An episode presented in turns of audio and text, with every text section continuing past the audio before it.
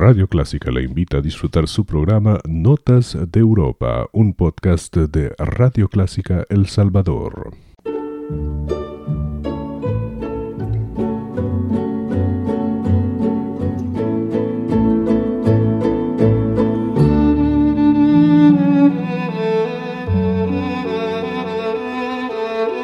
Usted sintoniza Clásica 103.3.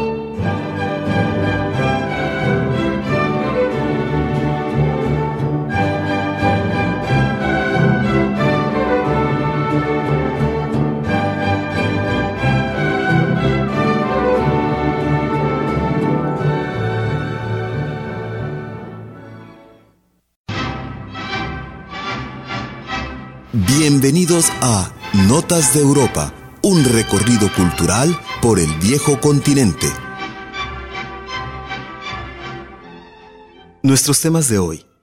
Festival de Música Lírica en Aix-en-Provence. Tres nuevas ciudades patrimonio de la humanidad. Lucha por la libertad académica en Gran Bretaña. Inauguración del Festival de Salzburgo. Este pasado domingo 25 de julio se clausuró el Festival Internacional de Arte Lírico en Aix-en-Provence, al sur de Francia. El concierto inaugural se ofreció frente a un pequeño teatro del siglo XVIII conocido como Jeu de Pomme, juego de pelota, y fue una verdadera fiesta para los amantes de la música antigua con obras de Monteverdi, Cavalli, Rossi y Mérula. El programa con el tema Noche, Muerte y Luto fue un repertorio de diversas joyas de la rica literatura barroca que comenzara con un madrigal a seis voces de Claudio Monteverdi con versos de Francisco Petrarca. Durante el festival, dos producciones llamaron especialmente la atención, Il combattimento di Tancredi e Clorinda y Tristano Isolde. La obra Il combattimento di Tancredi e Clorinda está basado en el poema épico La Gerusalemme Liberata, Jerusalén Liberada, de Torcuato Tasso, con música de Monteverdi que describe las grandes emociones de esta obra de la época de la Contrarreforma la ira, la lucha, el terror, pero también finalmente la lograda paz. Para una visión secular seguramente un contraste demasiado forzado, por lo que la directora Silvia Costa presentó una superestructura moderna, una definición proveniente de las ciencias económicas, según la cual la presencia de sucesos extremadamente improbables o catastróficos pueden inducir una parálisis temporal. Para lograr su objetivo, se sirvió de accesorios como urnas, ataúdes infantiles o espadas láser. Pero no es fácil contrarrestar la extrema tensión interna de la mayoría de las obras del siglo XVII, tan propia de su época y reacia a interpretaciones modernas. Cuando hace dos años Pierre Audi tomó la dirección general del festival, declaró que este sería un evento en sí y no la prolongación de una cena en una terraza campestre. Este año con la presentación de Tristán Unisolde en el Gran Teatro de Provenza, ovaciones en pie e interminables aplausos demostraron que había sobrepasado su objetivo y que el público hubiera estado dispuesto a prescindir de su cena para oír a Richard Wagner, gracias a una dirección inteligente, a veces irónica, que rompió con todo lo mágico y patético, la moderna producción de un equipo australiano dirigido por Ralph Myers tenía un concepto de movimiento cinematográfico que demostró ser un excelente vehículo para el interminable anhelo y la imaginación de Richard Wagner. Y la Orquesta Filarmónica de Londres, bajo la dirección de Sir Simon Rattle, brilló con su excelencia. La UNESCO ha añadido cuatro nuevos nombres a la lista del Patrimonio de la Humanidad el conjunto urbano modernista Matildenhöhe en Darmstadt y las tres ciudades balnearios Baden-Baden, Bad Ems y Bad Kissingen. El Comité de la Organización de las Naciones Unidas para la Educación, la Ciencia, el Arte y las Comunicaciones en su cuadragésima cuarta sesión declaró a las tres ciudades alemanas, junto con otras ciudades balnearios europeas, como grandes baños de Europa, lugares con aguas termales con cualidades curativas que desde finales del siglo XVIII a principios del siglo XX ganaran importancia internacional. Aguas termales naturales son la base de una tradición de la cultura médica europea que trascendió épocas, A este grupo pertenecen además Baden en Austria, Spa en Bélgica, Vichy en Francia, Bath en Inglaterra y Carlo Vivari, Františkovce-Lachnie y Marianske-Lasnie en la República Checa. Estos lugares se caracterizan por edificaciones adecuadas para funciones médicas, terapéuticas y sociales. Fueron lugares mundanos del cuidado de la salud, del descanso y del trato social, con prototipos arquitectónicos y una tipología urbana sin paralelos ni ejemplos anteriores. La tradición de los balnearios termales se desarrolló de forma especial. Alrededor de las fuentes termales surgieron santuarios y luego balnearios medicinales con una arquitectura especializada. Las aguas termales fueron analizadas sistemáticamente para su utilización.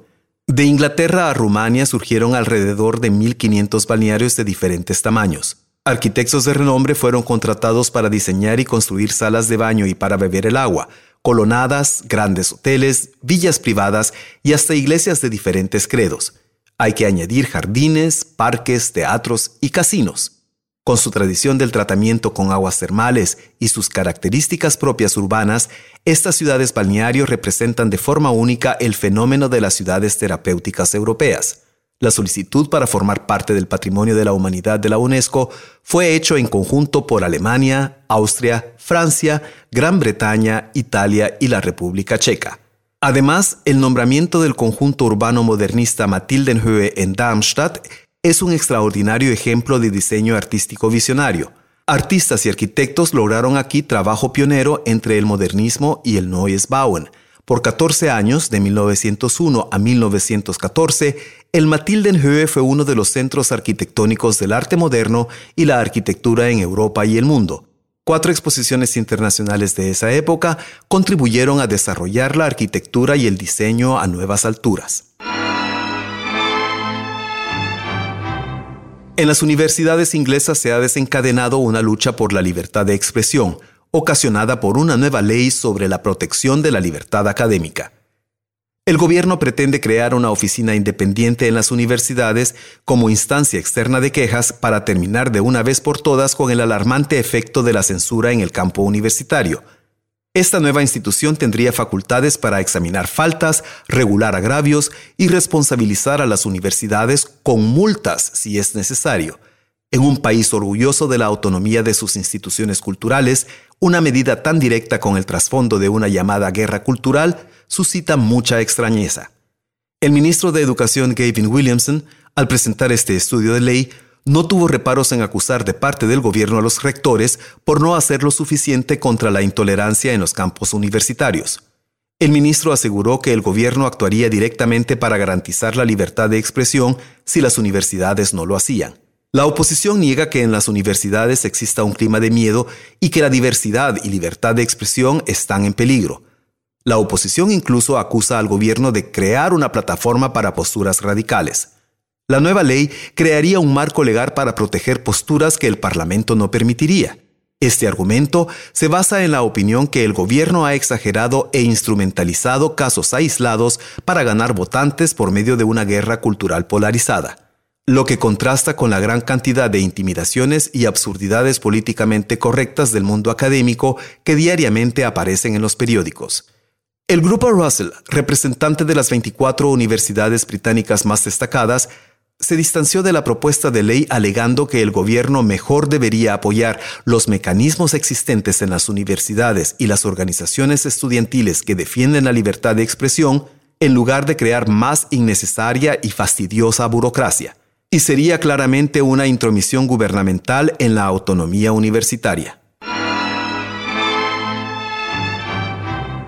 El pasado domingo 25 de julio se inauguró el Festival de Salzburgo, uno de los eventos culturales más importantes del mundo.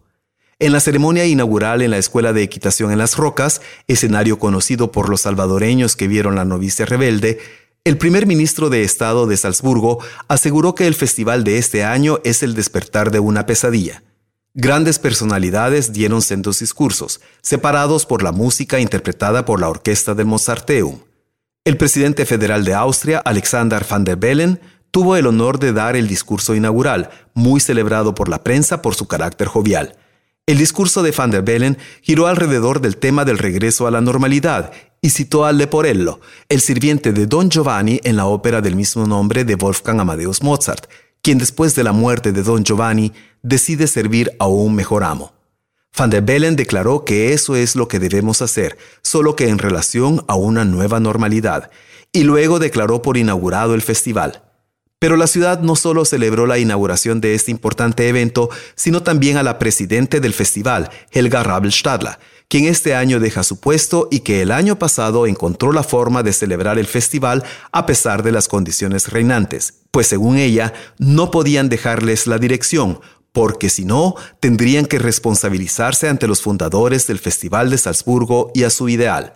El Festival de Salzburgo fue fundado por el director de teatro Max Reinhardt y el escritor Hugo von Hofmannsthal en 1920 para la presentación de teatro, ópera y conciertos al aire libre y en salas por toda la ciudad de Salzburgo y abierto para lo innovativo, pero siempre con el objetivo de la alta calidad. Tradicionalmente se inaugura con la presentación de la obra de teatro Jedermann de Hugo von Hofmannsthal y se caracteriza por sus presentaciones de las óperas de Wolfgang Amadeus Mozart y Richard Strauss.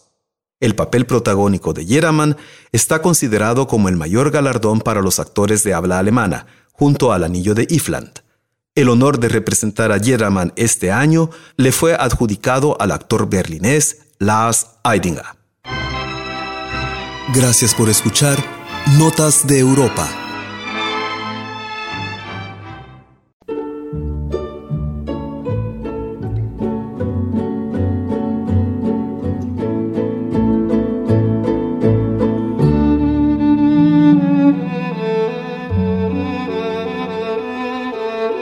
Usted sintoniza Clásica 103.3.